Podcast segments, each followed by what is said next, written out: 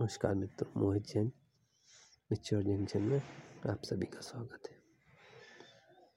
आज हम जो चर्चा करेंगे वो चर्चा करेंगे मेच्योरिटी में।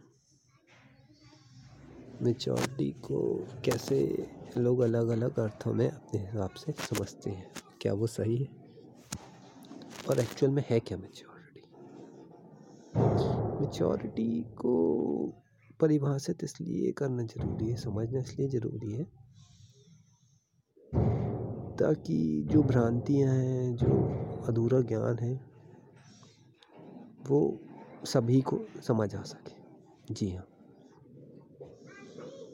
मेच्योरिटी को अलग अलग स्तरों पे अलग अलग एज के हिसाब से परिभाषित किया जाता है। जैसे कहीं बोलते हैं कि अनुशासन से आप ठीक से बैठना उठना नहीं आता, मेच्योर नहीं हुआ।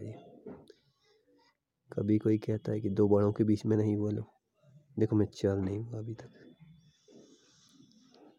कभी कोई कहता है कि देखो बोलना ठीक से नहीं आ रहा है, इसको कब मेच्योर होगा ये। कभी कोई कहता है कि अरे अब तो मेच्योर हो जाओ। कई कोई कहता है कि दारू पीने से, सिगरेट पीने से मेच्योर हो जाते हैं।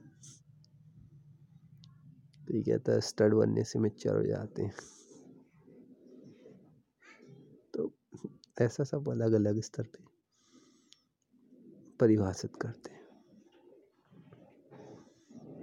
तो मेरे हिसाब से मेच्योरिटी का अर्थ है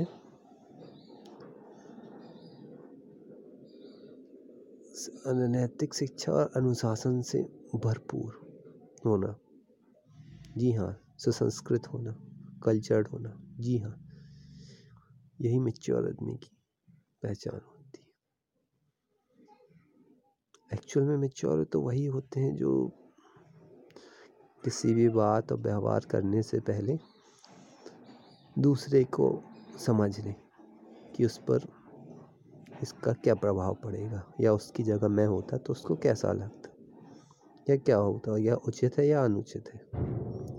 सामान्य दृष्टि को मेच्योरिटी यही है मेरे अनुभव से।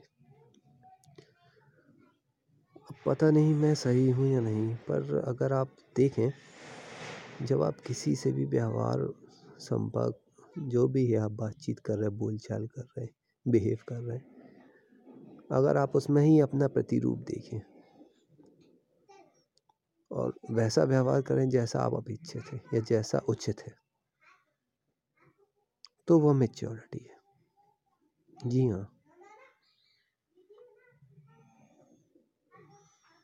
कोई गलत काम कर रहा है, उसके लिए स्टैंड लेना, समझाना, उचित शब्दों का प्रयोग करना मेच्योरिटी है। कोई आपकी गलती बता रहा है, उसको एक्सेप्ट करना, समझना, उसके लिए रिग्रेट होना, माफ़ी मांगना, क्षमा मांगना मैच्योरिटी है।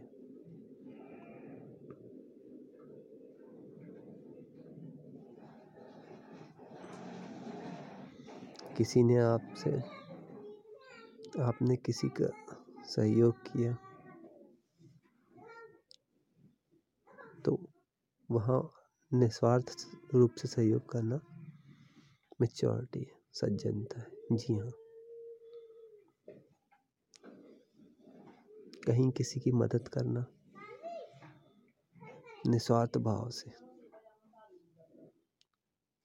और उसकी मदद को याद रखना मैच्योरिटी है।